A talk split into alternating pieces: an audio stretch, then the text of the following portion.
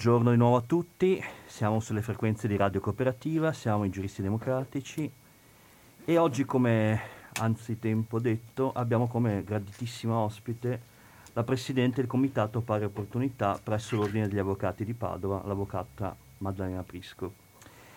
E, beh, per introdurre un po' i nostri radioascoltatori, partiamo proprio da, dalle basi, no? Cioè, siamo abituati da un po' di, di anni, per dire, da osservatori pol- della politica, che c'è un ministro per le pari opportunità.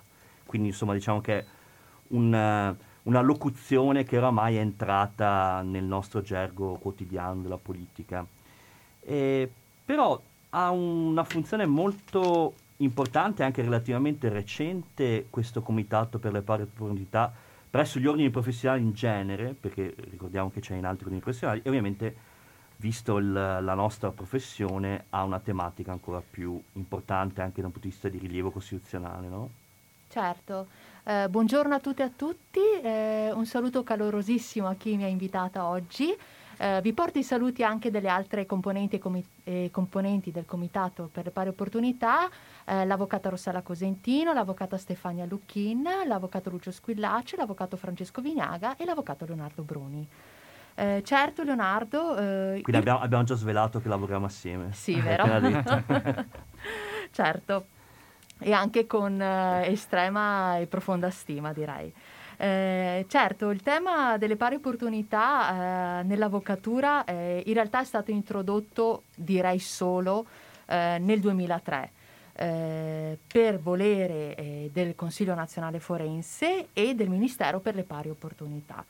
Um, queste due istituzioni hanno sottoscritto un protocollo um, appunto nel duemilatré, che poi è stato uh, rinnovato e prorogato negli anni successivi, anche se ho scoperto di recente che antesignano, a dire il vero, uh, di questo impulso, chiamiamolo innovativo, è stato il Consiglio dell'Ordine degli Avvocati e degli Avvocate di Bari, che già nel millenovecentonovantotto aveva costituito al proprio interno un comitato per le pari opportunità.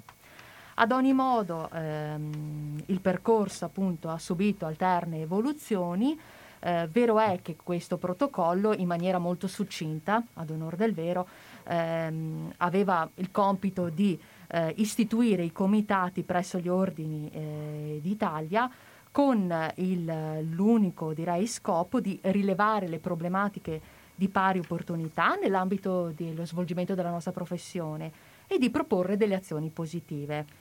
Eh, non era particolarmente approfondito, se dobbiamo essere sinceri. Vero è che poi negli anni successivi eh, i consigli degli ordini a fatica si sono, direi, attivati per eh, istituire Istituire. i comitati. Abbiamo dovuto attendere il duemiladodici, quindi con la legge professionale del duemiladodici, perché ne venisse statuita l'obbligatorietà. Eh, e anche la natura di, di organo elettivo, visto che eh, era un organo costituito per cooptazione. Ehm, certo. Quindi un percorso, direi, lungo e eh, vi devo dire un percorso che si è concluso eh, soltanto nel duemilaventi, perché eh, parte dei, degli ordini eh, italiani non avevano ancora previsto, adempiuto. nonostante certo, non avevano ancora adempiuto a questo obbligo. Eh, poi ovviamente la pandemia ha complicato la situazione, però direi che eh, tutti gli ordini italiani si sono muniti di un comitato. Eh, ecco, questa più o meno, insomma, è il percorso storico a fasi alterne e anche non sempre semplici a cui abbiamo assistito. Sì, certo, infatti hai, hai opportunamente sottolineato anche la qualità di elettività del, mm. del comitato, quindi certo. Per suscitare anche, diciamo, un certo interesse agli iscritti dei vari ordini sul, sull'organo che prima per cooptazione sostanzialmente era come un'altra commissione, come se fosse una, stata un'altra commissione. Sì, invece corretto. Adesso, insomma, ricordiamo che tra l'altro ha un regolamento e uno statuto a sé il nostro C P O, tutti i C P O dei vari ordini, ognuno il suo. Ecco, però adesso andiamo un po' più in là. E se uno della strada ti chiedesse: ma a cosa serve un C P O? La domanda è giusta e, e non è così semplice no, rispondere. Non è così semplice, no, possiamo certo. andare per gradi. Insomma. Allora, se noi mh, ci atteniamo al regolamento a cui ehm, tu ti riferivi, tra l'altro ehm, mi preme anche dire che il Consiglio Nazionale Forense, per velocizzare eh, l'attivarsi su questo fronte, ha addirittura pensato di di fornire uno schema di regolamento in modo che tutti i comitati fossero omologati da questo punto di vista. Non è certo argomento di oggi, però vi posso dire che anche lì non è stato un percorso semplice. Sì, ad ogni modo, ecco, eh, mi sento di dire che eh, istituzionalmente parlando il comitato non ha funzioni sanzionatorie. Eh, noi abbiamo sicuramente eh, compito di eh, ricercare, analizzare, monitorare quelle situazioni di disparità eh, in condizioni soggettive e oggettive. Eh, abbiamo il compito di diffondere la cultura delle pari opportunità e eh, abbiamo sicuramente il compito di promuovere delle azioni positive conferendo con il Consiglio dell'Ordine, perché il diretto interlocutore in, questa, uh, in questo frangente è senz'altro il Consiglio dell'Ordine. Eh, possiamo... Anche perché ricordiamo sì. agli ascoltatori che c'è sempre un membro del Consiglio dell'Ordine che è di diritto membro anche certo, del de... Comitato Pari Opportunità, proprio perché vi sia una sinergia tra i due organi istituzionali. Sì. Corretto, certo, per um, favorire anche la comunicazione e anche l'immediatezza di certe azioni, certo. Senz'altro. Ecco, noi eh, abbiamo, mi sento di dire, proprio una funzione consultiva, di promozione, e una funzione che mai come oggi, direi, si può dire culturalmente pressante da questo punto di vista. Ecco, credo che abbiamo eh, forse l'occhio migliore per conoscere le tematiche Eh, più stringenti in tema di pari opportunità eh, che coinvolgono l'avvocatura, e credo ci sarà modo di parlarne anche a breve, che hanno, come dire, che si sono inasprite anche nell'ultimo anno, senz'altro. Grazie, grazie Maddalena. Adesso oh, vorremmo intrattenerti e intrattenere i nostri radioascoltatori con un pezzo, con un monologo della bravissima attrice Paola Cortellesi. Eh, in questo monologo oh, Paola Cortellesi appunto parla della violenza delle parole e dell'uso maschilista che può avere la lingua italiana. Eh, si spiega proprio in questo monologo come ehm, eh, la lingua sia organizzata intorno al maschile e la parte femminile continua a essere stereotipata e ridotta. Paola Cortellesi l'ha presentata alla, alla, alla presentazione del David di Donatello del duemilaotto. Eh, si ride, ma allo stesso tempo mh, rattrista e provoca amarezza questa cosa. Ascoltiamola insieme.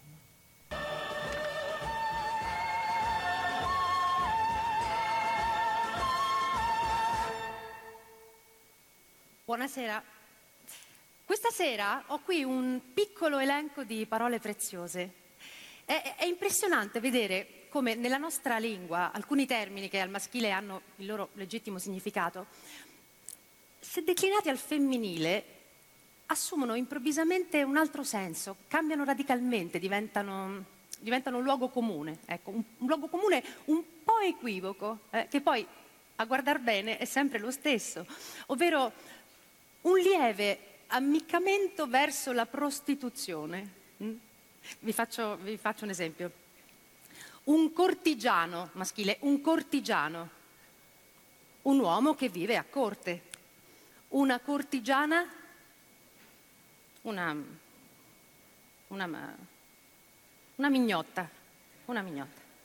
Un massaggiatore, un kinesiterapista, una massaggiatrice, una mignotta. Un uomo di strada, un uomo del popolo, una donna di strada, una donna di strada, una mignotta, ragazzi. Un uomo disponibile, un uomo gentile e premuroso, una donna disponibile, una mignotta.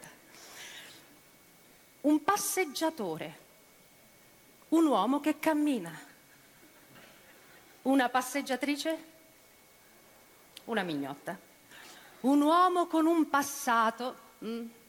eh, ecco, un uomo con un passato è un uomo che ha avuto una vita, in qualche caso non particolarmente onesta, ma che vale la pena di raccontare.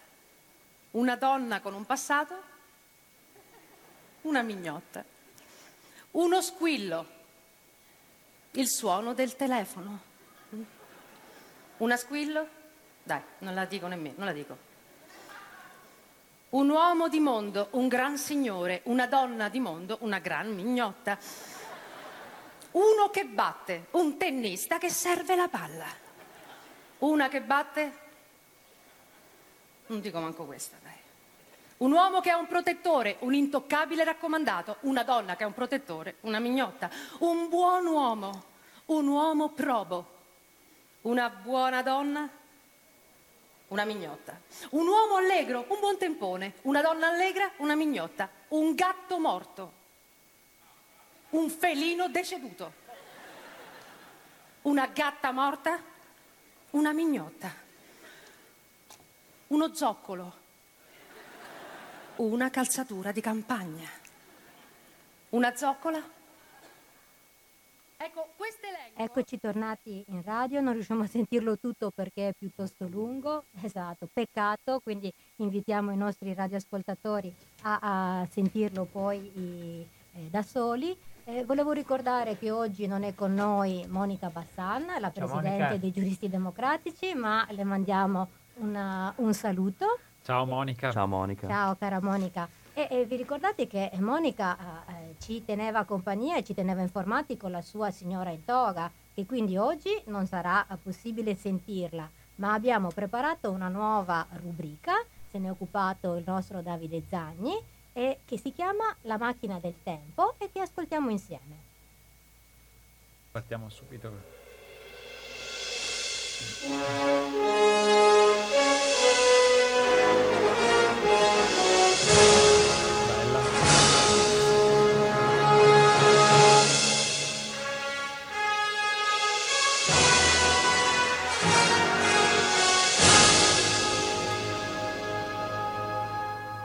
Spiegaci un po' anche il motivo eh, di questa bella sfida. Allora, innanzitutto c'era bisogno anche di sostituire, la, eh, alternarci anche con la rubrica di Monica e con la rubrica di Leo.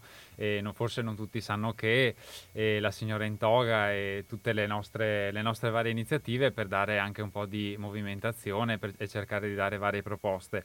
E l'intento appunto di creare la rubrica della macchina del tempo E nasce da, dall'idea di eh, provare a selezionare dei, degli argomenti, dei momenti mh, storici che hanno avuto una valenza giuridica, comunque poi una, un impatto sociale che ha avuto delle ripercussioni giuridiche, e per sottoporre appunto a tutti i radioascoltatori mh, queste, mh, questi brevi pezzi di storia che sono avvenuti il diciotto marzo, come per esempio oggi che abbiamo la puntata, e poi appunto nei giorni o nei giorni vicini in cui si svolgeranno le prossime puntate.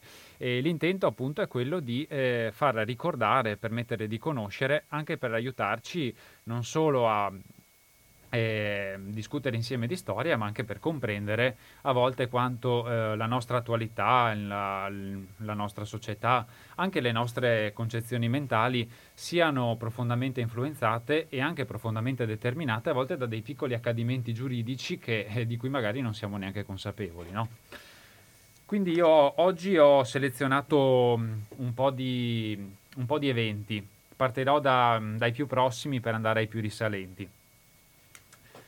Andando trentacinque anni fa indietro, il diciotto marzo, eh, abbiamo una sentenza di condanna di un tribunale italiano nei confronti eh, di Michele Sindona e Roberto Venetucci, che sono stati condannati per essere stati ritenuti i mandanti dell'uccisione dell'avvocato Giorgio Ambrosoli. E questo va ricordato proprio perché la nostra associazione locale è dedicata proprio a, a, alla figura e mh, all'importanza eh, etico etica e sociale rivestita come professionista da, da Giorgio Ambrosoli, che era stato nominato eh, liquidatore eh, della banca italiana eh, della banca scusate eh, della banca eh, sì della banca privata italiana dicevo banca italiana scusate aveva scoperto tutte le attività finanziarie del, del banchiere Sindona, e questo Roberto Venetucci aveva messo in contatto il banchiere eh, Sindona co- ehm, con il killer, che poi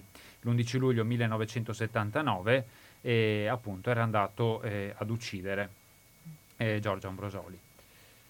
Andando un pochino più indietro, di centocinquanta anni fa, il diciotto marzo abbiamo un trattato importante fra il Regno delle Hawaii e gli Stati Uniti d'America, un trattato di carattere commerciale chiamato il eh, Reciprocity Treaty del milleottocentosettantacinque, un trattato sostanzialmente di scambio beni e servizi, attraverso cui le Hawaii rifornivano gli Stati Uniti di zucchero, e gli Stati Uniti avevano iniziato a gettare le loro basi e, e anche i successivi diciamo eh, strumenti giuridici e collegamenti per poi eh, affermare eh, la loro sovranità progressivamente sul, su questo regno, insomma, che pian pianino poi verrà annesso successivamente a seguito di un secondo trattato del milleottocentottantasette che eh, sostanzialmente riconferma le clausole che erano state poste nel milleottocentosettantacinque e, e getta le basi per la creazione della base navale di Pearl Harbor, eh, base navale americana, che poi appunto determinerà l'inserimento della potenza anche dal punto di vista bellico,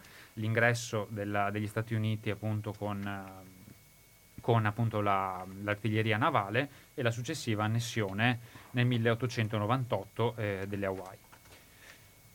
Sempre in tema di Stati Uniti, eh, il diciotto marzo del milleottocentosessantacinque, quindi centosessanta anni fa, abbiamo l'ultimo eh, ritrovo del Congresso dei Confederati. Eh, si aggiorna per l'ultima volta e otto mesi dopo ci sarà la capitolazione delle truppe, delle truppe confederate, con eh, la resa appunto della eh, brigata Shenandoah. Del, nel novembre del milleottocentosessantacinque, altra tappa fondamentale appunto per eh, l'unificazione e la creazione della, dello Stato americano. Invece, s- tornando al panorama europeo, duecentonove anni fa abbiamo la, eh, nel milleottocentododici la promulgazione della Costituzione di Cadice, una delle prime costituzioni liberali, molto interessanti perché sono tra le costituzioni cosiddette octroyées concesse, e, mh, attraverso, mh, stata, è stata realizzata dalle cosiddette cortes, che erano un ritrovo di eh, borghesi, clero, nobiltà, che affermavano i principi della rivoluzione francese, innanzitutto la separazione dei poteri. milleottocentoventuno? Eh, milleottocentododici. Ah, okay. milleottocentododici. E poi è stata, ehm, è stata revocata con l'ingresso di Ferdinando settimo nel milleottocentoquattordici e successivamente poi viene riproposta su, nel milleottocentoventuno. Però diciamo che il, il primo diciamo, testo di questa Assemblea Costituente ce l'abbiamo qui. Viene riproposta da moltissimi stati italiani preunitari ed è, serve anche come spunto a Carlo Alberto per uh, la creazione dello sta- e, e la promulgazione dello Statuto Albertino.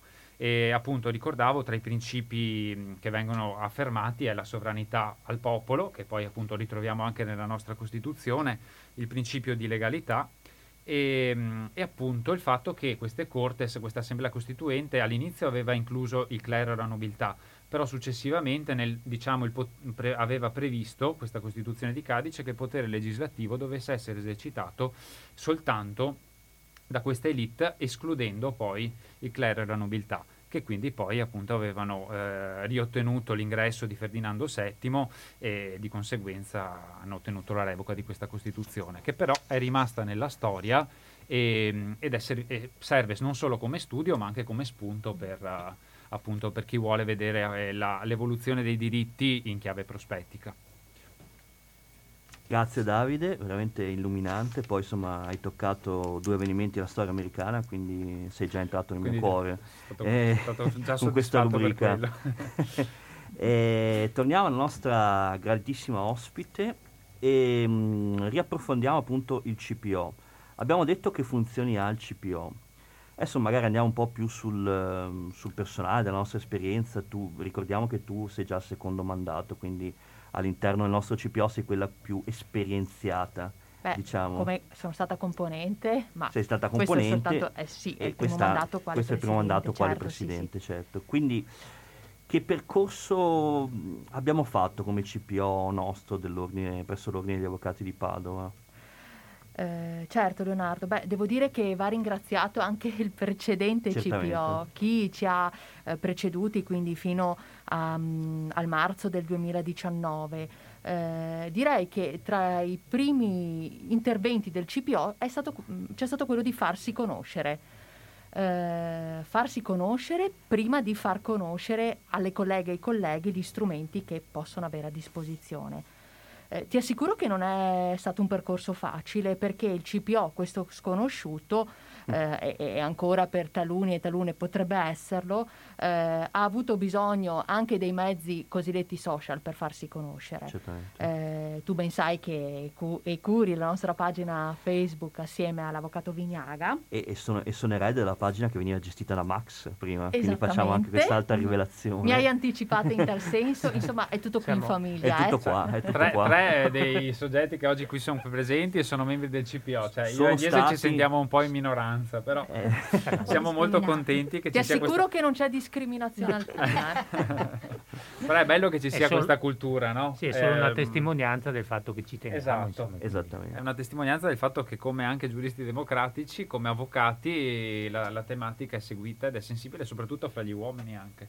Eh, perché appunto già, già. E poi mh, torneremo anche su questo aspetto, certo, di, di genere strettamente inteso e non solo, quindi insomma diciamo la difficoltà di farsi sì. conoscere, perché ovviamente abbiamo detto era un organo nuovo, sì. un organo che si presentava Vero. agli iscritti per farsi eleggere, quindi insomma anche la questione di diciamo prosaica della campagna elettorale, che comunque fa parte di ogni carica istituzionale che sia elettiva, ed è meglio sempre che sia elettiva.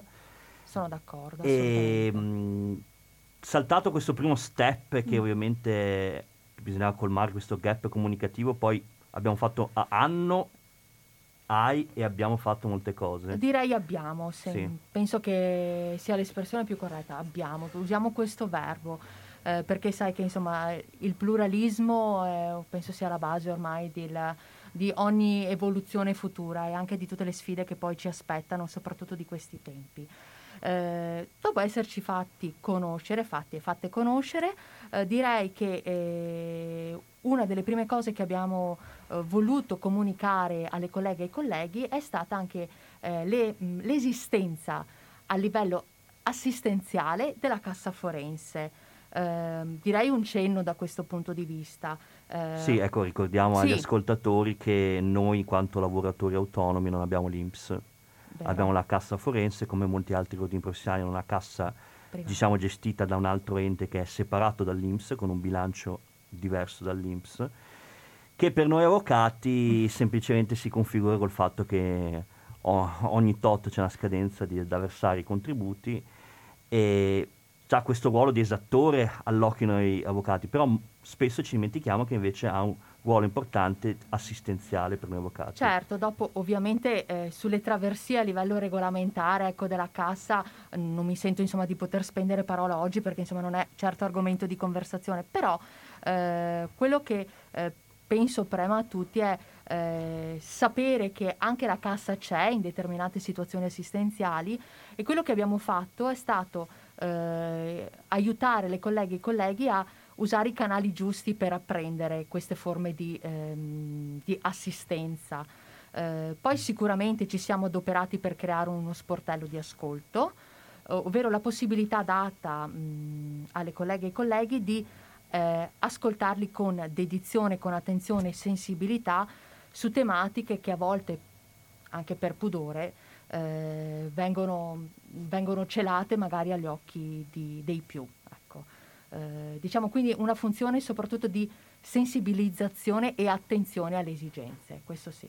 Ecco, stiamo conversando di pari opportunità con la nostra amica e collega Maddalena Prisco, e volevo appunto con lei e anche con uh, Leonardo, che sono istituzionalmente impegnati in questo, uh, in questo comitato, mh, volevo fare appunto qualche osservazione sul fatto che c'è una zona che è assolutamente franca dalle pari opportunità, che sono le gerarchie ecclesiastiche, no? Adesso parli- faremo un intrattenimento musicale, ma volevo appunto poi scambiare queste riflessioni con voi, perché le pari opportunità non esistono nelle, nelle gerarchie del clero, no? Non esistono nella Chiesa cattolica, nella Chiesa protestante non ne parliamo, non esistono le rav eh, ebraiche, non si possono avvicinare alla mistica, no? Non parliamo dell'Islam, ecco. E però ci sono le pastore, no? Nella Chiesa anglicana. Ma perché ci sono le pari? Noi dovremmo dire che siamo contente di questa cosa, in realtà mica tanto. Perché? Perché dopo la riforma protestante Martin Lutero per l'appunto aveva detto che tutti siamo teologi, cioè non abbiamo bisogno del sacerdote che ci spieghi. Sacerdozio sacre... universale. È un sacerdozio universale, esatto. E quindi cosa significa? Che se non c'è una concezione sacrale del ministro del culto, eh, è anche facile diventare ministro del culto in quelle religioni. Prova te a diventare ministro del culto invece nella Chiesa Cattolica, no? La donna non può accedere a questa sacralità. Ecco, in Svezia le pastore hanno superato il numero dei pastori, no? Dovremmo esatto. essere contenti, addirittura il settanta per cento delle seminariste sono donne, però sono sottopagate rispetto, rispetto ai pastori, ok? Quindi eh, diciamo così che siamo veramente dal punto di vista eh, culturale molto lontani dalle pari opportunità, perché prima abbiamo visto la lingua quanto è severa, qui adesso vediamo la religione quanto è severa. E se pensiamo che un etnos è costituito dalla lingua e dalla religione, prima di creare una parità reale, ci obbliga appunto a fare un grosso lavoro su questi due piani, no? Ecco, proprio su questo ragionamento uh, mi è venuto in mente, anzi non mi è venuto in mente perché devo dire la verità, me l'ha suggerito una mia carissima amica, la dottoressa Ledda Natascia, un film che si chiama Yentl, non so se l'avete visto, con Barbara Streisand, dove lei è la regista, l'attrice e ha vinto l'Oscar per la colonna sonora, in cui lei è la figlia di un libraio e di un rabbino. Quando muore lui, lei vorrebbe avvicinarsi alle sacre scritture, ma non può. Siamo nella Polonia del millenovecentoquattro. E quindi che cosa fa? Uh, acquisisce l'identità di un maschio. Ecco, quindi questo è quello che succede. Parliamo del millenovecentoquattro, è tratto da una storia vera questa, questo film, Yentl. E quindi sentiamo la sua bellissima colonna sonora e sentiamo il pezzo Misery. Midnight, not a sound from the pavement. Has the moon lost her memory? She is smiling alone. In the lamplight, the withered leaves collect at my feet.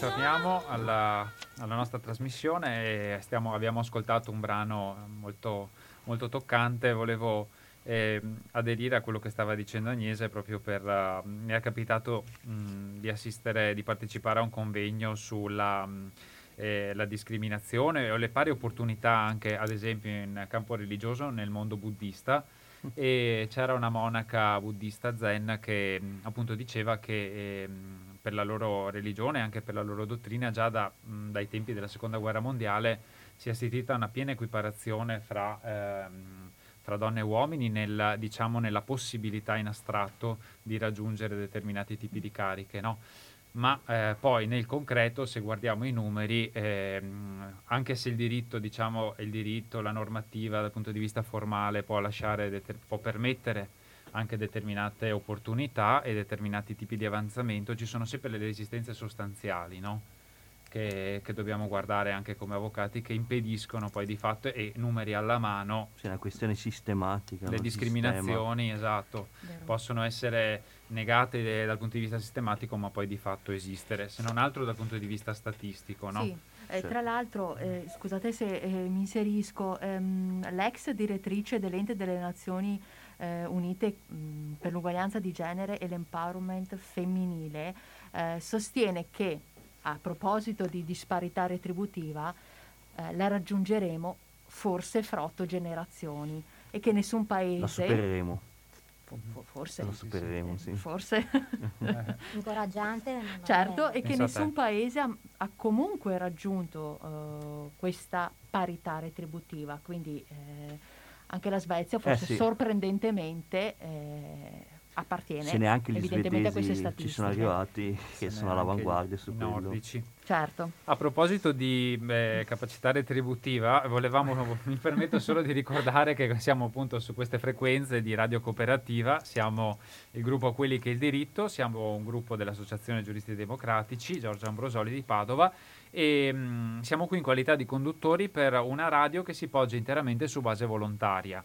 Quindi noi prestiamo il nostro contributo ehm, appunto come, come soci eh, della radio, e quindi invitiamo tutti i radioascoltatori che, che desiderano eh, partecipare e contribuire appunto al sostentamento delle nostre attività, delle nostre, di tutte quelle appunto di cui al palinsesto, a eh, visitare il sito w w w punto radio cooperativa punto org e a mh, vedere quali sono le modalità eh, per poter appunto inviare il proprio contributo. E qualsiasi tipo di offerta è accettata ed è gradita, infatti, perché serve a sostenere eh, questa radio. Grazie Davide. E, Maddalena, allora torniamo e ci agganciamo direttamente, direi, alla differenza salariale.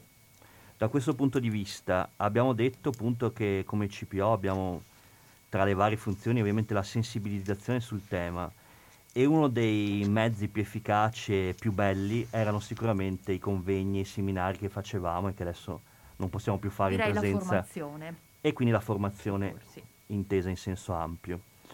Ne abbiamo fatti diversi in questi, in questi anni in cui si poteva, diciamo fino ai tristi D P C M che ci angustiano da un anno a questa parte. E la cosa interessante che abbiamo visto, una delle prime cose che abbiamo visto, e mi permetto di dire all'evento in cui c'ero anch'io, che abbiamo fatto con una proiezione di un film precedu- preceduto da una bellissima relazione no? di una sociologa dell'Università di Padova, la dottoressa Toffanin, che tra l'altro è stata anche nostra ospite in radio qualche puntata fa.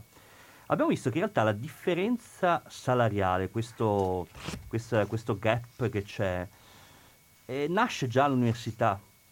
Eh, abbiamo tirato fuori un'interessante statistica che si riferisce a dati duemiladiciannove, no? Ci sono, sembra che ci siano certe facoltà che per antonomasia sono maschili e certe facoltà che per antonomasia sono femminili. Cosa emerge da questo studio? Sì, i dati sono stati pubblicati eh, di recente e effettivamente forse n- nulla di sorprendente, no. ma soltanto l'ennesima eh, presa di coscienza di questo trend che è del tutto immotivato. Nei centonovantuno corsi padovani, con più di dieci laureati, eh, le donne hanno concluso gli studi in maggioranza rispetto agli uomini. Quindi conferma sicuramente una netta maggioranza femminile che si iscrive all'università, ma anche che raggiunge il titolo accademico. Al di là di questo, però, solo trentatré corsi su centonovantuno conoscono l'equilibrio di genere. Eh, ossia le donne si collocano in una percentuale fra il cinquanta e il sessanta per cento del totale. In settantadue casi invece le donne sono meno numerose del cinquanta per cento e in ottantasei casi sono più numerose del sessanta per cento. Allora i corsi, mh, forse ce lo aspettavamo, penso, da questo punto di vista, insomma quelli più frequentati dove c'è equilibrio di genere sono medicina e chirurgia, filosofia, ingegneria biomedica e comunicazione. Invece i quattro corsi più frequentati eh, a prevalenza maschile sono tutti a ingegneria, meccanica, aerospaziale, informazione, gestionale. Gli uomini prevalgono anche nei corsi di studio di fisica, chimica, informatica e storia, quindi anche la storia evidentemente, eh, pur essendo una disciplina umanistica, umanistica. Quindi classicamente associabile alle studentesse, è considerata una disciplina maschile. Invece direi che eh, i quattro corsi più frequentati a prevalenza femminile sono scienze della formazione primaria, giurisprudenza, scienze politiche, relazioni internazionali, diritti umani e eh, scienze psicologiche dello sviluppo.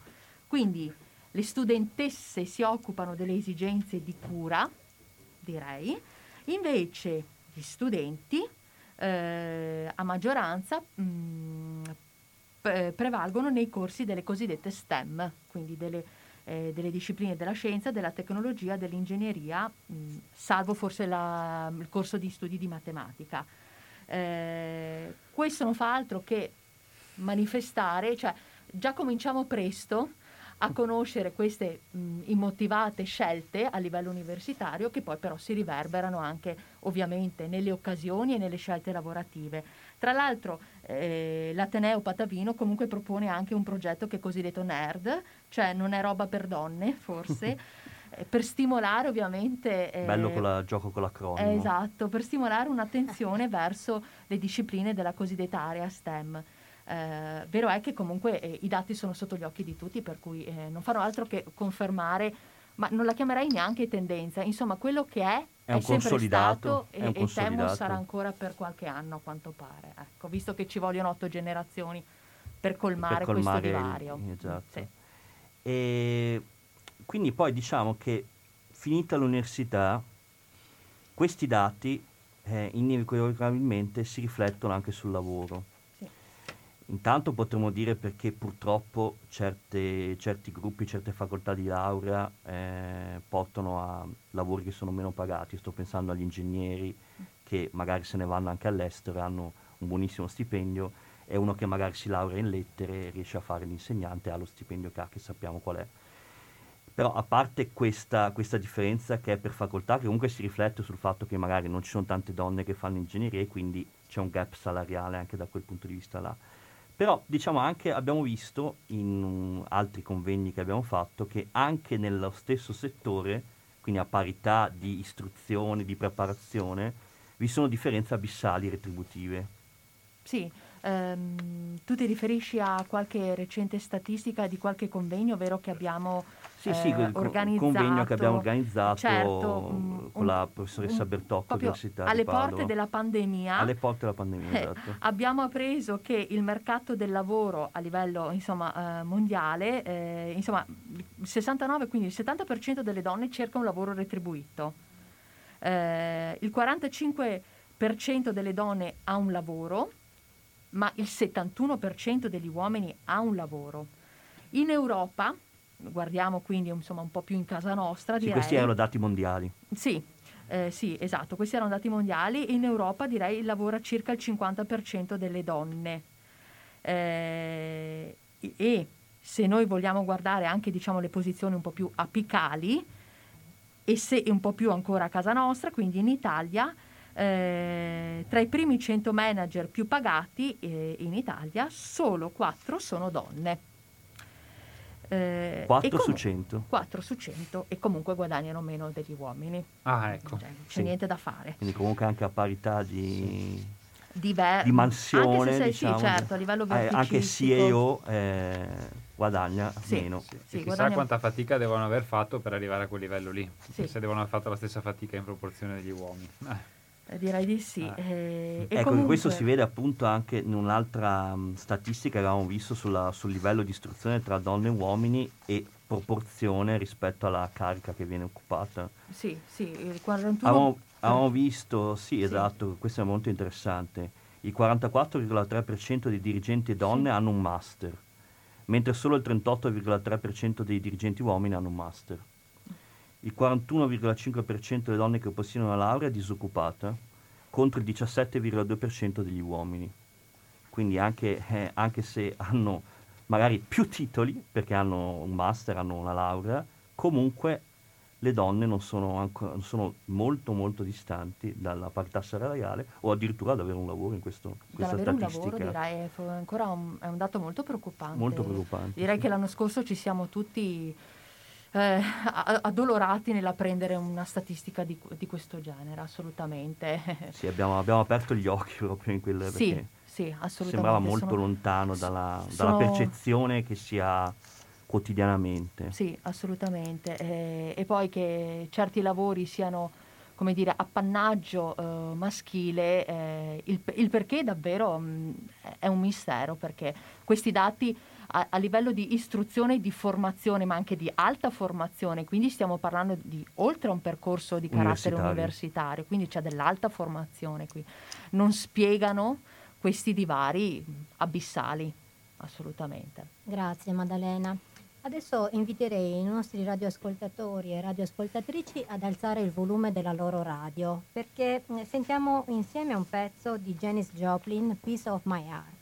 Allora, chi lo direbbe? Questa canzone è, eh, è bellissima eh, proprio su questo tema, perché parla di, eh, di una donna che viene lasciata, maltrattata e bistrattata dal suo uomo. In una strofa lei vorrebbe, come dire, rendersi indipendente e, e in un'altra invece è bisognosa d'amore del maschio, come per, se per rendersi emancipata e indipendente non, non ci si riuscisse. Cioè una donna, stiamo parlando del millenovecentosessantotto, quindi dobbiamo contestualizzare anche quel, uh, quel contesto storico, senza l'uomo la donna ha questa timo, questo timore.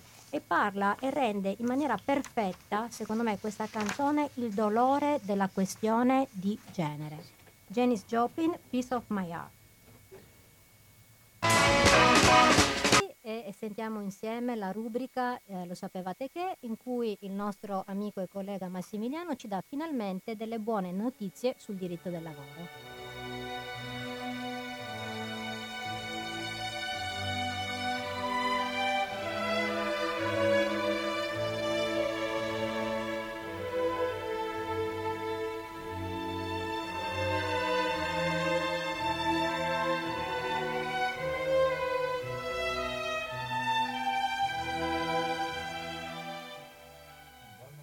Agnese, abbiamo due piccole pillole di due buone notizie che ci arrivano dall'Europa, che in questo periodo insomma non ci sta aiutando molto, ma comunque parliamo di lavoro.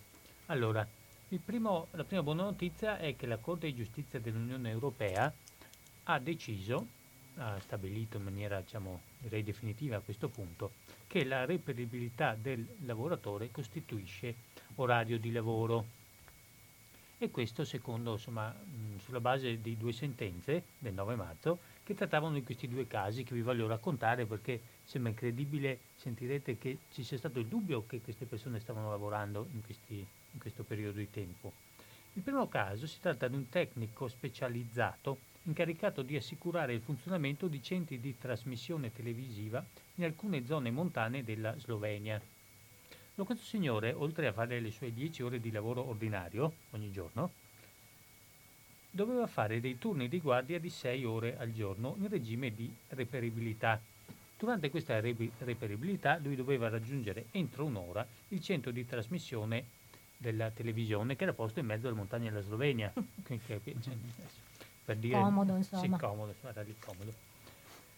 Ecco, allora, il suo datore di lavoro non voleva pagargli queste sei ore di reperibilità, perché dice: ma tu, se non c'è niente da fare, fai quello che vuoi. Il secondo caso si tratta di quello di un pompiere tedesco, che già come figura ci sembra un po' più, insomma, austera, no? Il pompiere tedesco. E cosa aveva questo, che tipo di reperibilità ha il pompiere tedesco? Egli non ha, non deve stare in un posto determinato, quindi dice: vabbè, non devi stare in un posto determinato, fai un po' quello che gli pare. Eh no. Perché? Perché devi, en- devi essere entro venti minuti con la tenuta e il veicolo di servizio pronti.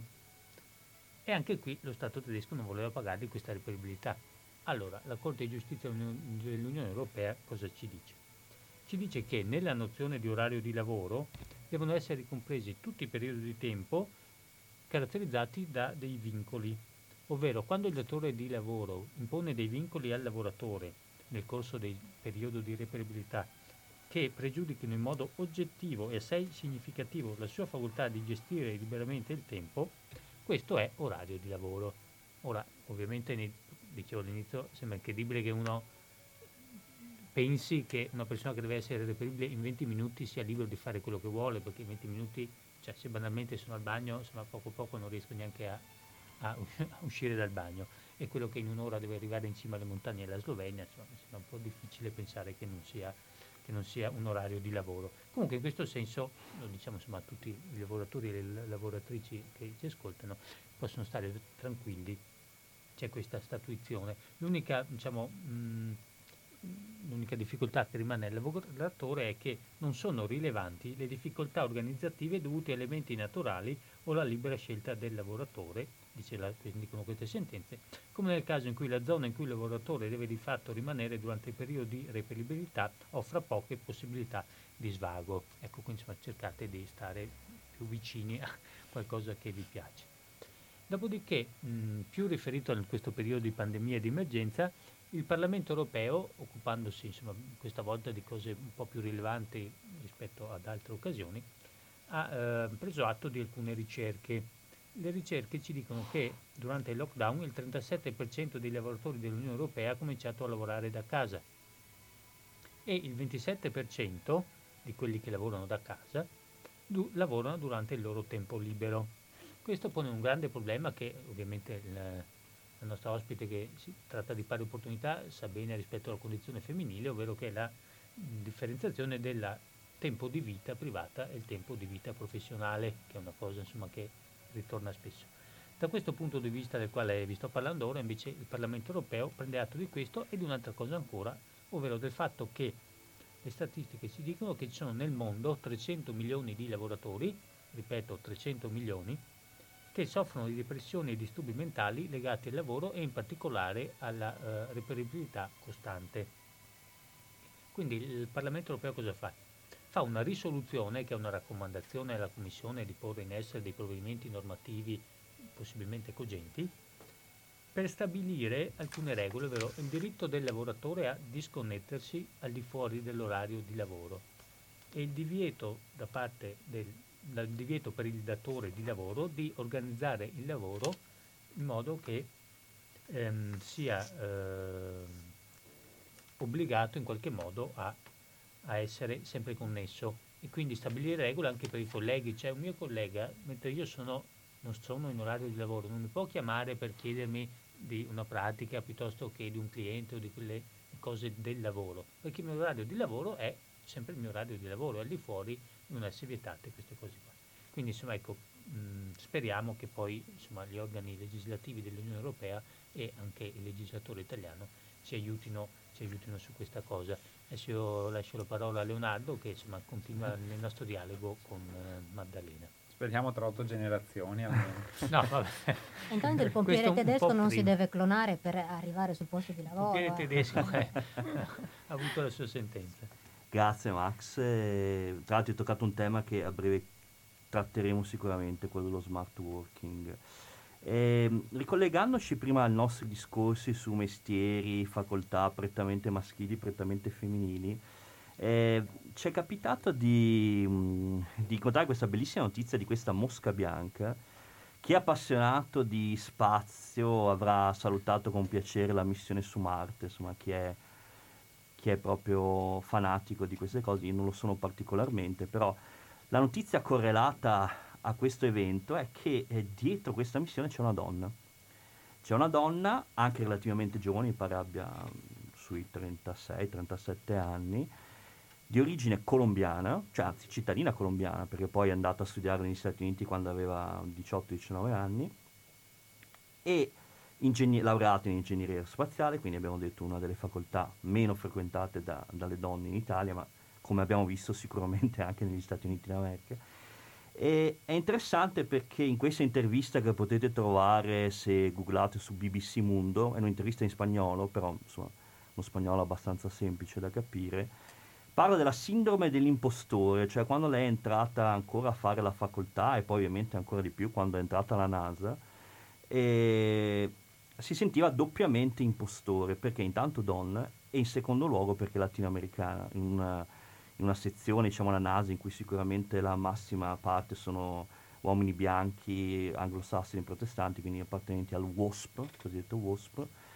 E è una testimonianza molto interessante perché, cos- considerata anche l'età così giovane, è riuscita a vincere molte, molte diffidenze. Ovviamente ha detto che la cosa più difficile per una donna è dimostrare che sei capace, ma il doppio, il triplo, il quadruplo di un collega uomo.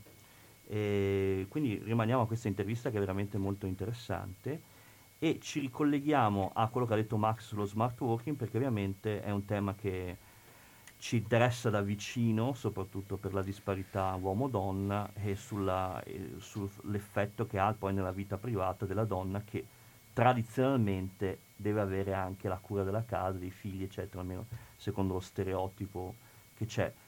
Cosa, cosa ci puoi dire, Maddalena? Ci sono anche delle statistiche molto interessanti che sono sorte in questi giorni sui sì. giornali.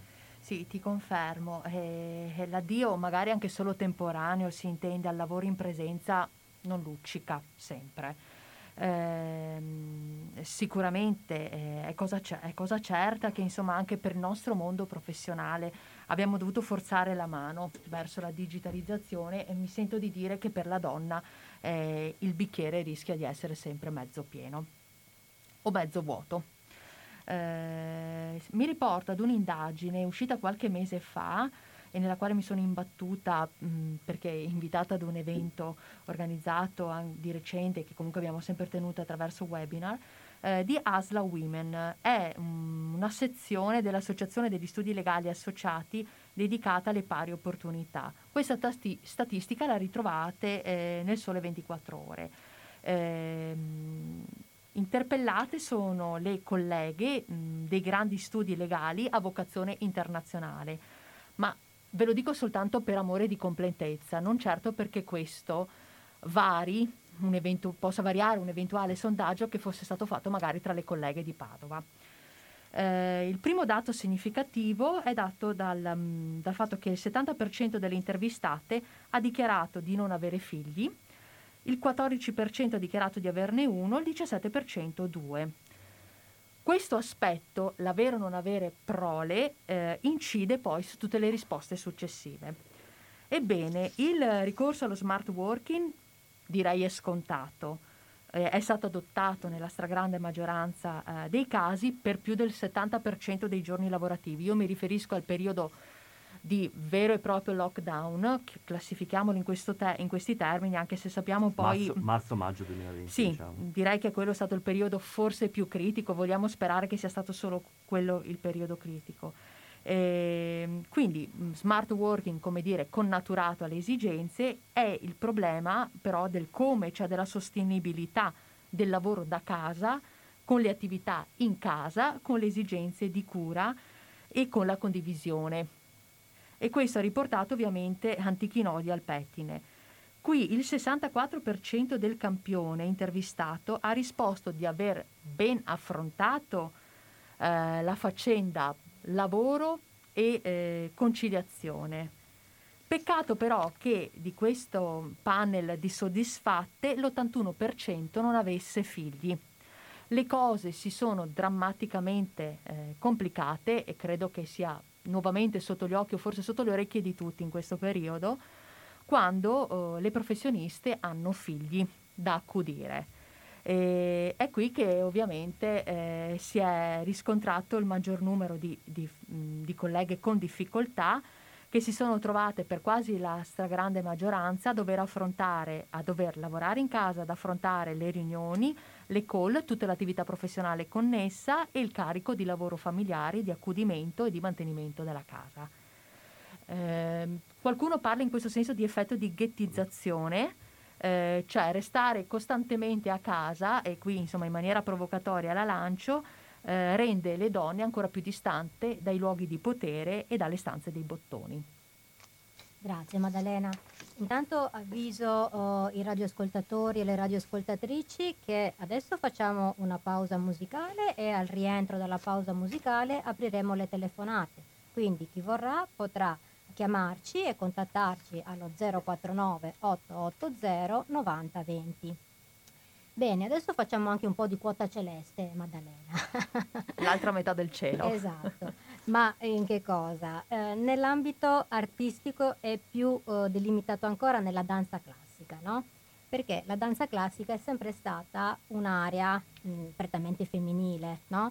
C'è stato un momento di grandissima eh, felicità maschile ai tempi di Nureyev, Baryshnikov e Nijinsky, quando proprio Nureyev aveva inserito nelle coreografie del balletto eh, questa importanza del maschio, che non era più ancillare, cioè non era più solo quella di sollevare, no? Fare l'uomo di fatica, ma rientrava pe- a pieno titolo nell'arte della danza. E c'è stato un film molto simpatico che si chiama Billy Elliot, ambientato nel millenovecentottantaquattro, quindi nella, nel Regno Unito thatcheriano, e mh, ci, mh, ci fa vedere appunto con quanta difficoltà un uomo che voglia, lui era un bambino, eh, però adesso parliamo del maschio, un uomo che voglia avvicinarsi alla danza, a, quanta, a quanto bullismo, ghettizzazione anche da parte della famiglia. Ecco, adesso sappiamo che in Italia, per dire, c'è un grandissimo uomo, un grandissimo ballerino che sta facendo grandi passi in avanti in questo, ecco, proprio in senso letterale, che è Roberto Bolle, che ha aperto delle bellissime e eh, strutturate scuole, no? E c'è un numero di iscritti pazzesco da quando lui ha scritto queste scuole, ecco. Noi sentiamo eh, della colonna sonora di... Grazie Agnese, sempre bellissimo al Lago dei Cigni Tchaikovsky, e tra l'altro mi ricorda sempre a me, ricorda sempre invece il Cigno Nero con una splendida Natalie Portman che ci fa sempre emozionare e commuovere, soprattutto nella scena finale. E quindi una grandissima donna, tra l'altro una grandissima artista. E torniamo, torniamo a, mh, alla questione appunto che abbiamo comunque accennato, quindi quella che con una parola inglese, visto che siamo sempre alluvionati, si chiama work-life balance, eh, che ha, mh, è emersa in tutta la sua problematicità proprio con questo periodo di smart working forzato e molto diffuso, che... Mh, che ha suscitato insomma vari interessi da parte anche della stampa specializzata e non specializzata. Certo, a voler giocare su un acronimo è D A T o è M A M? Chiediamocelo, eh, è sotto sicuramente gli occhi di tutte e di tutti, e vedo che anche comunque le maggiori testate giornalistiche si stanno adoperando per far sentire la voce eh, delle mamme e dei padri alle prese con l'ennesima difficoltà che purtroppo dopo un anno si ritrovano a vivere. Eh, per quanto riguarda eh, la nostra professione, eh, ricordo a chi ci ascolta, quindi mi rivolgo in particolare alle colleghe e colleghi, che sulla sezione dedicata alle pari opportunità del nostro sito dell'Ordine abbiamo reso de- disponibili, disponibili scusate, degli strumenti di digitalizzazione. Uh, abbiamo costruito assieme anche al precedente Comitato per le Pari Opportunità un progetto che poi è risultato vincitore eh, di uno dei bandi mh, voluti da Cassa Forense, eh, e eh, professionisti eh, con particolari competenze ci hanno aiutato a confezionare degli strumenti digitali e tecnologici che possono aiutarci a um, sbrigare in maniera rapida ed efficiente quelle attività che nella nostra professione e soprattutto per i giovani eh, sottraggono molto tempo. Quindi chi non ha uno studio strutturato perde molto tempo per attività che magari possono essere qualitativamente meno interessanti, che ci sviano dall'attenzione alla clientela, dalla ricerca della clientela, dalla costruzione di un futuro da questo punto di vista.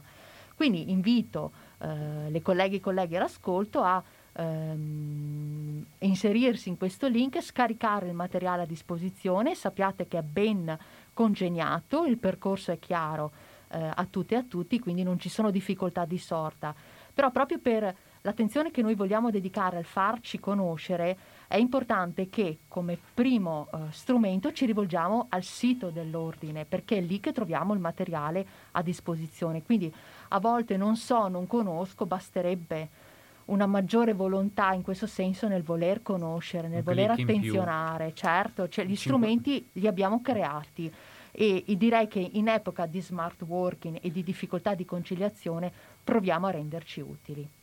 Certo Maddalena, sì, questo è fondamentale. Abbiamo una telefonata. Ecco, abbiamo una telefonata.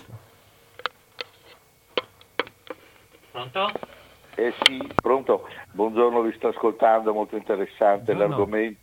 Deve dirci chi è, da dove chiama. Eh, eh, ah sì, io sono Enrico Enrico, telefono da Romano Dezzelino. Grazie. Ah, buongiorno, ex Enrico. Veneziano. Buongiorno. Ex veneziano. Lei allora è, è già, voglio dire, un abitué, giusto, del nostro programma, mi sembra. Ma io ascolto questa radio da quando è nata, anzi da quando ah. prima era radio... Boh, aveva sede a Pelestrina, qualcosa del genere. Mi aveva, impre- mi aveva impressionato con la storia dell'impalatore, mi è rimasta impressa. Anche a me essere, essere qui. Dunque, no, volevo dire, io mh, sono per eh, un, un'esclamazione francese, vive la différence, ovvero il mascolinizzare le donne, femminilizzare gli uomini. Si può fare, no, nessun problema, per carità, ci sono delle donne centometriste bravissime, meravigliose, delle lanciatrici di peso, però non mi si venga a dire che sono molto attraenti, diciamo, no? Ecco. No, non parlo di fisicità, proprio come tipo di personalità. Beh, insomma, Alison Felix, ecco, è una bella donna. Eh. Sì, io, oh, ma sì, bella, però e, cioè, cioè, e poi, cioè, e poi il problema, scusa, però scusate se mi interrompete, scusate ma se mi interrompete per favore, sì, sì, sì. Eh, allora no, perché poi resta uno, uno smozzicone di pensiero su cui si lavora e ci si ricama sopra senza aver capito nulla, perché se uno non può dire, allora il discorso è questo: vive la differenza. I ruoli diversi in natura sono stati creati proprio perché ci sono bisogni ed esigenze diverse. Il bambino, i primi tre anni di vita, ha estrema necessità del contatto con la madre. Questo è stato provato da tutti gli psicologi, psichiatri, eccetera. Se gli manca quel contatto lì, ed è giusto che una donna che ha questa funzione essenziale per l'umanità, direi, no, della riproduzione, ne senta il bisogno. Enrico, può fare la, ecco, domanda alla nostra ospite? Allora, io dico eh, che invece ciò che mi meraviglia, cioè fatta questa Enrico, premessa... dobbiamo lasciare spazio, sì, anche alle altre persone. Eh, sì, vabbè, ho capito, oh, ragazzi, se lo fate svolgere però un pensiero, uno fa la domanda secca, la sera no, no, doppia. No, ma abbiamo vabbè. capito lei, eh. il suo pensiero, allora, se ci vuole... Premesso ciò, non riesco a capire la differenziazione nelle retribuzioni, perché io vengo da un posto di lavoro dove tutti si guadagnava uguale a parità di ruolo. Eh, lei cioè, è fortunato. Eh, eh, vabbè, eh, nella musica classica, tanto bastonata e tanto poco compresa, funziona così, perché se una, se una violinista faceva la spalla dell'orchestra, meriteva esattamente come il collega maschio, né più né meno. Bene. Cioè, non riesco grazie a capire queste discriminazioni. Enrico, grazie, ecco. Adesso le, le rivolgiamo alla grazie. nostra ospite, grazie. Ecco Maddalena. Isole felici. Intanto l'ascoltatore ci ha riproverato, eh, quindi non... eh, vabbè, insomma, però dire che quelle che fanno cento duecento metri sono tutte mascoline brutte mi pare un po' no, approssimativo. No, ma, ma in ogni caso il pensiero è un po' il pensiero della... Mi, mi ha fatto venire in mente la Deneuve quando c'è stato lo scandalo del Me Too, che ha iniziato a tirare fuori della serie, insomma ha fatto tutti dei discorsi. Sì, quello che ha detto che allora non si può più approcciare una donna, eccetera. Sì, che è insito nella natura femminile, insomma cercare di sedurre, ma ha fatto tutti dei discorsi. Non, non, mm. non, non, non mi pare la parola. Che... Ecco. Io sono, penso anche chi mi conosce può confermarlo, io sono sempre e comunque a favore del merito e della meritocrazia, quindi eh, non si pone mai... Dal mio punto di vista, ma penso di che ormai in quest'epoca certi, chiamiamoli pregiudizi, o certi sintomi di pregiudizio devono ritenersi superati. Non si fa più questione di bellezza. Che cos'è la bellezza? Stiamo discutendo di qualcosa che evidentemente non ha neanche ragion d'essere. Cioè, eh, c'è, c'è dell'interiorità in ciascuno di noi e credo che anche in questo ormai, chiamiamolo periodo, non so nemmeno se possiamo definirlo un periodo o se poi insomma il nostro futuro ci riserverà qualcos'altro, da questo punto di vista spero di no, però a oggigiorno direi che l'ultimo dei nostri pensieri dovrebbe essere la bellezza e penso che ormai anche, ho visto che anche nel panorama del, dello spettacolo, chiamiamolo così, eh, anche le stesse attrici, eh, forse ringraziamo anche questa pandemia, ci hanno spogliato di queste sovrastrutture. Non sto parlando del trucco che tutti i giorni eh, le donne avrebbero questo vezzo di indossare, ma non è un vezzo. Eh, ci spogliamo dell'esteriorità. Adesso che siamo anche filtrati da queste tecnologie, dove anche non vedersi comporta il apprezziamoci sotto altri punti di vista, credo che insomma mascolinizzare o femminilizzare non dovrebbe neanche porsi come tematica, almeno questo è il mio pensiero. Sul gender pay gap mi spiace contraddire il radioascoltatore, ma la professione nostra lo conosce bene e ogni anno il rapporto Censis che ci riserva eh, la Cassa Forense non fa altro che confermare eh, un, una situazione invariata da decenni probabilmente. Ecco. ecco, e, sulle, e sulla quale dobbiamo lavorare intensamente in, e in maniera condivisa tutte e tutti, senz'altro. Anche perché, mi permetto di aggiungere, i dati parla- servono proprio per farci uscire dalla nostra esperienza, diciamo, diretta, lavorativa, sì, familiare, sociale, eh, diciamo in senso stretto, per farci gettare lo sguardo su quello che avviene al di fuori della nostra percezione, no? Quindi quello che dice il radioascoltatore, che sono contento per lui, possa essere un'esperienza positiva di, di, di piena parità, diciamo, fra eh, i membri della, della, del concerto, e o, mh, si deve scontrare anche con una realtà e con dei dati alla mano, insomma, che ci dicono che la direzione purtroppo della parità è ben lontana da raggiungere. Sì, poco ma sicuro. Eh, tra l'altro, Leonardo, eh, sai che anche negli ultimi tempi abbiamo analizzato un po' l'evoluzione della legge Golfo-Mosca. Certo. Eh, credo che, insomma, non ci sia bisogno di aggiungere molto sugli obiettivi di questa legge, ma... Che tra... ricordiamo per gli ascoltatori in cosa consiste. Sì, allora consente di raggiungere sostanzialmente una parità di genere Nel, um, nei consigli di amministrazione delle società quotate degli enti pubblici partecipati in Italia. Eh, tra l'altro era una legge temporanea, ma lo è tuttora. Alla scadenza temporanea di... promulgata quando? È nel duemilaundici, se non ricordo male. Temporanea. La cosa eh, che è sorprendente è che eh, alla scadenza di determinati mandati Eh, ha dovuto essere non prorogata, ma eh, sono stati consentiti ulteriori sei mandati a, mi pare a, sul finire del duemilaventi, e leggevo che comunque ehm, la, la riserva di quota, perché eh, riserva di quota rosa, è aumentata da un terzo a due quinti nei mm. consigli di amministrazione. Però eh, sono anche venuta a conoscenza che nella maggior parte dei casi eh, le donne rivestono il ruolo di consiglieri indipendenti, e quindi i ruoli di presidente e consigliere esecutive rimangono comunque una piccola parte rispetto al totale.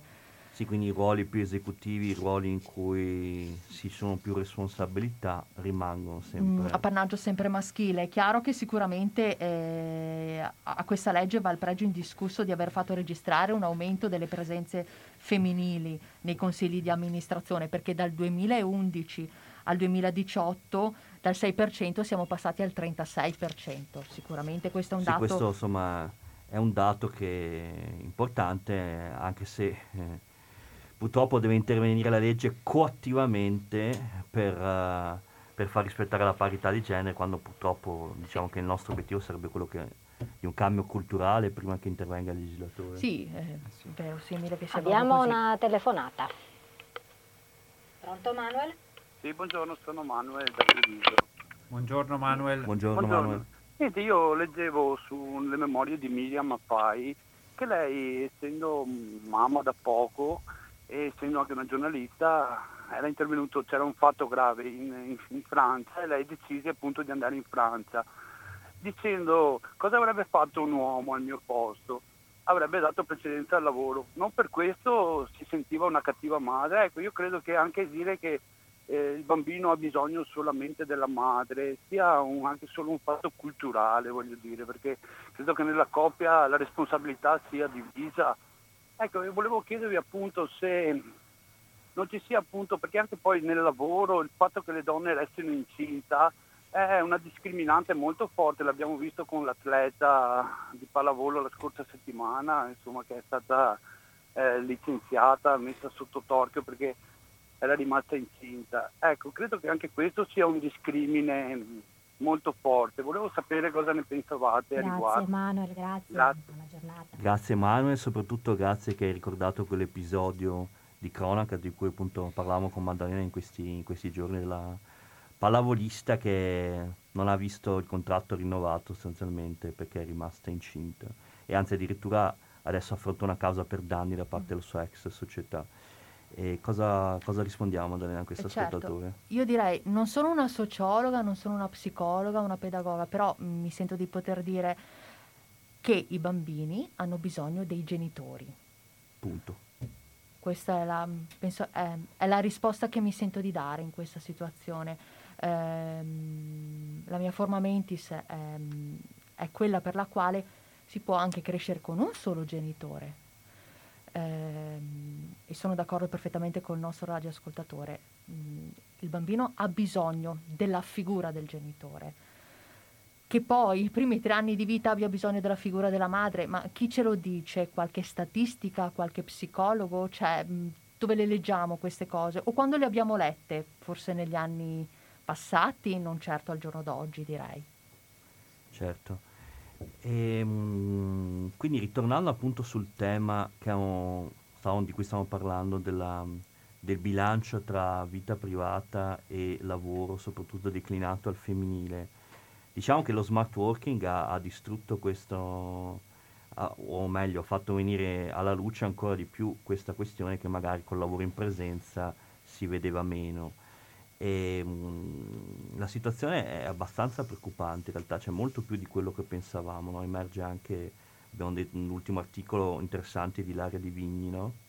Sì, eh, la nostra collega Ilaria Livigni è una nota penalista del Foro di Milano e anche una nota giornalista, eh, ha fatto un'analisi eh, proprio del, del, di queste difficoltà in cui ci troviamo oggigiorno, di questo paese in bilico eh, tra i rischi e le opportunità che ci offre eh, lo smart working, eh, ricordandoci che comunque nelle famiglie italiane eh, le donne si fanno carico della maggior parte del lavoro domestico, ma secondo qualcuna eh, si fanno car- carico di questo lavoro per un non si capisce come innato spirito di voler curare a tutti i costi e sotto ogni profilo delle situazioni di necessità che ci possono essere, ma anche a volte c'è una difficoltà di chiedere aiuto, eh, sì. È difficile saper chiedere aiuto, me ne rendo conto, però eh, il rischio di ghettizzazione di cui parlavo prima è proprio questo, cioè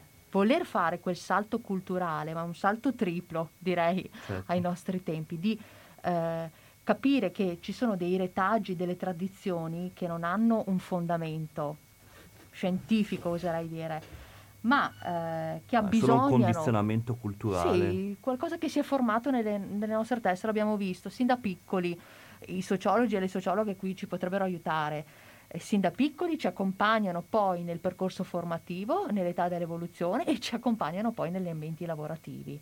Quindi... Eh, questo volersi ghettizzare poi determina non solo le nostre eh, scelte lavorative, ma anche le scelte lavorative di chi ci deve assumere, dei datori e delle datrici di lavoro. Quindi eh, probabilmente noi lo riverberiamo nel momento in cui eh, chiediamo di essere assunte o di essere assunti. Sì, sì, ehm, stavo pensando appunto che era anche interessante dal punto di vista dell'infanzia, no? Che anche del... i giochi che si danno mm. ai piccoli e alle piccole sono anche già lì, si va un imprinting di genere forte, non so, penso alla cucina che viene data subito alle bambine, sì, no? E mentre, mentre il maschietto c'ha i soldatini, c'ha questo, c'ha quest'altro, quindi già l'imprinting dell'infanzia che è stata analizzata dai sociologi appunto. Magari tendiamo Com- a, sp- a spaventarci come genitori se la piccola ci chiede di giocare con le macchinine. Sì, ecco, per esempio, sì. Questo, esatto, è sorprendente, ma un giorno potrebbe essere una capacissima pilota di Formula uno o di Formula tre, adesso non sono un'esperta, ma voglio dire, potrebbe essere la prossima Valentina Rossi anche. Sì, esatto, esatto. Sicuramente. Poi anche nel nostro comunque ambito lavorativo, eh, certe, eh, certi rami del diritto sembrano appannaggio eh, dei colleghi uomini. E viceversa magari delle e colleghe donne. E viceversa, certo. So, il diritto eh. di famiglia uno sempre eh sì. pensa ad andare da una collega, sì, donna, no? Sì, sì. E invece, insomma... Non so, il diritto dell'impresa, il commerciale, chiaro, diritto affari, affari degli uomini. Sì. De- privacy. L'essere giurista di impresa sembra il giurista è il collega maschio. Eh sì, ecco. Esatto. Tra l'altro eh, mi preme anche dire che a livello proprio di eh, condivisione di problematiche e di percorsi con il Comitato per le Pari Opportunità di Padova siamo in sintonia con eh, gli altri comitati del Veneto e anche col Triveneto sulla volontà di puntare alla formazione eh, eh, nostra, quindi di colleghe e colleghi, eh, sviluppando anche dei corsi di alta formazione in materia contrattualistica e societaria, anche forse, forse per aprirci una strada nelle società quotate e quindi per farci, per garantirci un'alta formazione. Eh, direi che eh, dobbiamo continuare a formarci da questo punto di vista. E perché, perché se mi piace il diritto dei trasporti non posso approfondirlo o non posso propormi eh, come legale di qualche impresa che si occupa dei trasporti, trasporti su strada, sì, per certo. esempio. Certo. Ecco. Ecco, mentre aspettiamo le telefonate dei radioascoltatori, eh, facciamo un'ultima pausa musicale, eh, ricollegandoci a quello che diceva prima la nostra, la nostra ospite, eh, e cioè il fatto che molto spesso la donna nella sua valutazione professionale viene considerata anche nel suo aspetto estetico, no? E questo, oh, ehm, di questo si è occupata una cantante che è mostruosamente brava, che è Alicia Keys, che, mi tocca dirlo, è anche bellissima, no? Ma lei ha fatto molte battaglie, tra le quali quella appunto di, de- di dire io non mi trucco più. Perché? Perché eh, è un impegno, è qualcosa di, eh, che viene richiesto alla donna in più, come dire io oltre a essere brava devo anche essere bella, ma è una fatica in più. Cioè il fatto, ma lo dico anche in prima persona, di essere valutata come professionista anche per come sono fisicamente, è un peso che non voglio avere, ecco. Sì. E però lei ha avuto molto coraggio a fare questa, perché lei effettivamente si è manifestata pubblicamente solo per la sua bravura, e ormai lo sappiamo tutti, per noi donne addirittura diventa una dipendenza il fatto di truccarci, quindi è stato un esercizio di grande libertà quello di Alicia Keys, che sentiamo insieme in Fallin.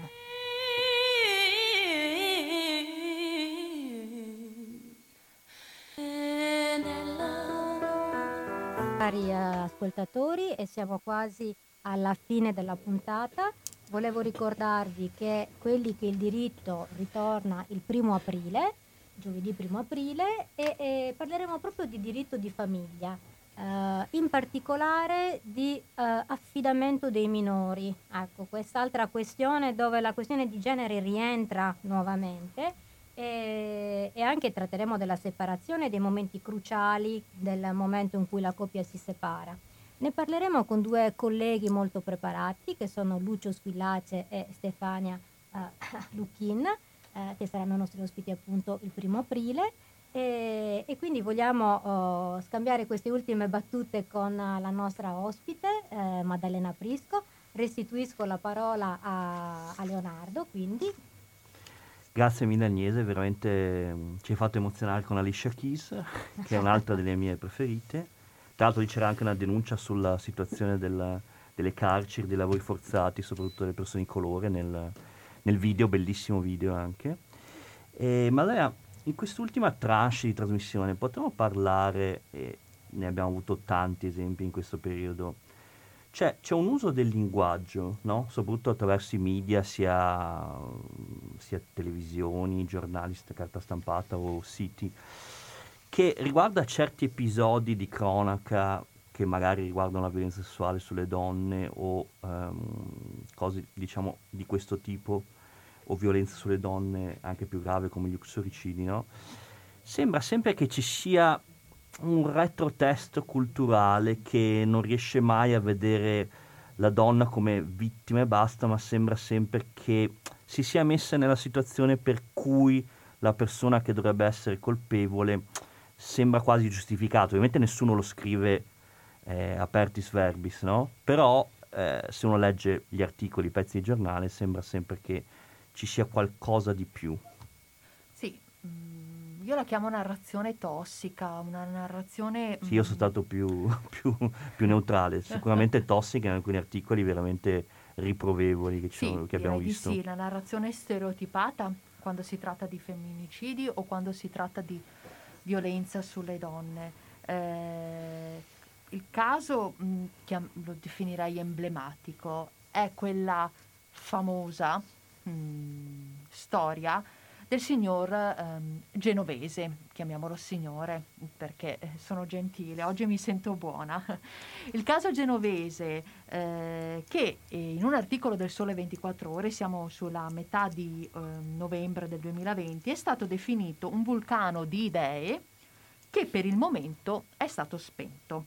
Accezione positiva, quella là essere un vulcano di idee, eh, una sorta di quasi rammarico, eh, sottointeso al fatto che un soggetto di così tanta verve, direi creativa, e che ha creato molte start-up, io francamente non lo conoscevo, ehm, sia stato in qualche maniera fermato e bloccato in questa sua fase esponenziale di crescita proprio lavorativa da un'inchiesta giudiziaria che lo ha proprio inchiodato e, eh, e che lo vede come protagonista. Um, l'articolo del Sole ventiquattro Ore, quindi stiamo parlando di una testata giornalistica, insomma, di un certo calibro, um, aveva speso parole particolarmente um, generose sul suo percorso formativo e sulle sue eh, innovative e avveniristiche idee per quanto riguarda le start-up, per poi riservare le ultime righe dell'articolo a questa vicenda giudiziaria che lo ha visto ehm, protagonista. Eh, dal fronte interno dello stesso Sole ventiquattro Ore, quindi da un blog interno di giornaliste... Ed è questa eh, la cosa interessante. Sì, direi l'anticorpo del Sole ventiquattro Ore, Eh, ha manifestato eh, ovviamente con un certo vigore eh, la censura, direi, eh, rispetto a questo riprovevole articolo, e il Sole ventiquattro Ore quattrocentoquarantotto ha dovuto rimediare e ripubblicare un articolo evidentemente emendato eh, di tante profusioni di complimenti per poi obiettivizzarlo sulla vicenda giudiziaria in sé. Queste che io chiamo narrazioni tossiche in realtà eh, non appartengono purtroppo solo al, al Sole ventiquattro Ore, ma hanno visto protagonista anche il Corriere della Sera con il caso di Carignano, che penso insomma conosciamo un po' tutti, eh, dove la narrazione di questo femminicidio e, del, e dell'uccisione de, dei figli eh, di quest'uomo è stata banalizzata nella maniera più classica, direi. Lei lo aveva lasciato, lei era cambiata, lui... Eh, onestissimo eh, padre di famiglia, lavoratore, che non accettava il cambiamento di lei. Quando dico che l'evoluzione che dobbiamo fare, il salto che dobbiamo fare culturale, lo dobbiamo fare tutte e tutti, eh, ritengo che lo debbano fare anche eh, i mezzi stampa e i mezzi di comunicazione, quindi ognuno deve fare la sua parte. Sì, certo, beh, anco- ancora di più i mezzi di informazione, visto che eh, insomma esercitano un potere, no? Quindi c'è un bellissimo libro fi- vai vai Davide sì. Scusa. Sì. No, dicevo, passavo facendo riferimento filmico ovviamente a Quarto Potere, quindi dopo i tre poteri c'è sicuramente quello dell'informazione che influenza e dirige molti comportamenti sociali e cambia anche il volto de- dei paesi. Vero. C'è un bellissimo libro di Concita De Gregorio, mi sa che Fuori Primavera, che parla di quel fatto di cronaca di quella coppia, lui era svizzero, poi va via con le bambine, e di tutto il travaglio che ha sta donna che appunto viene passa scandagliata da, dagli inquirenti anche svizzeri, dalla psicologa del, del, del compagno, e in tutte le salse possibili, come appunto quella che alla fine ha, ha, dete- ha determinato questa situazione. Quindi anche di tutto questo senso di colpa interiore, no? Che questa persona, questa autodiscriminazione, no? Della società, che poi ricade su te stessa, che si porta dentro. È un libro abbastanza, abbastanza straziante, però finisce comunque con una, con una nota di speranza, una nota positiva. Io invito tutti a leggerlo perché appunto Grazie, parla Davide. Di speranza. Ormai sono le tredici e trenta, eh, siamo ai saluti. Eh, come vedete abbiamo trattato un argomento veramente molto ampio e che eh, ci porta a lavorare tutti i giorni Uh, per migliorare questo, questo divario, questa ingiustizia, queste semplificazioni, e, e ne ha parlato in maniera molto chiara la nostra uh, carissima ospite Maddalena Prisco, che ringrazio tantissimo di aver accettato questo invito. Sono io che ringrazio voi davvero di cuore. Grazie per il lavoro che fai e grazie, grazie. Ai, ai miei compagni di viaggio Leonardo Bruni, Davide yeah. Zagni, Massimiliano Stiz Ciao. E Monica Bassan, che grazie oggi non è con noi. Ehm, finiamo, uh, Massimiliano mi ricordava che proprio questo mese è l'anniversario di, della nascita di Astor Piazzolla, che è un figlio di migranti italiani, ehm, quindi adesso vorremmo dargli questo tributo, eh, nel senso che eh, vorremmo sentire la canzone forse sua più bella, sicuramente più bella per noi italiani, perché l'ha concepita in Italia, a Milano, nel settantaquattro, con un'orchestra di soli musicisti italiani, tra cui Tullio d'Episcopo, e lì è nata la rivoluzione stilistica di Astor Piazzolla, che ha creato in Italia il tango nuovo.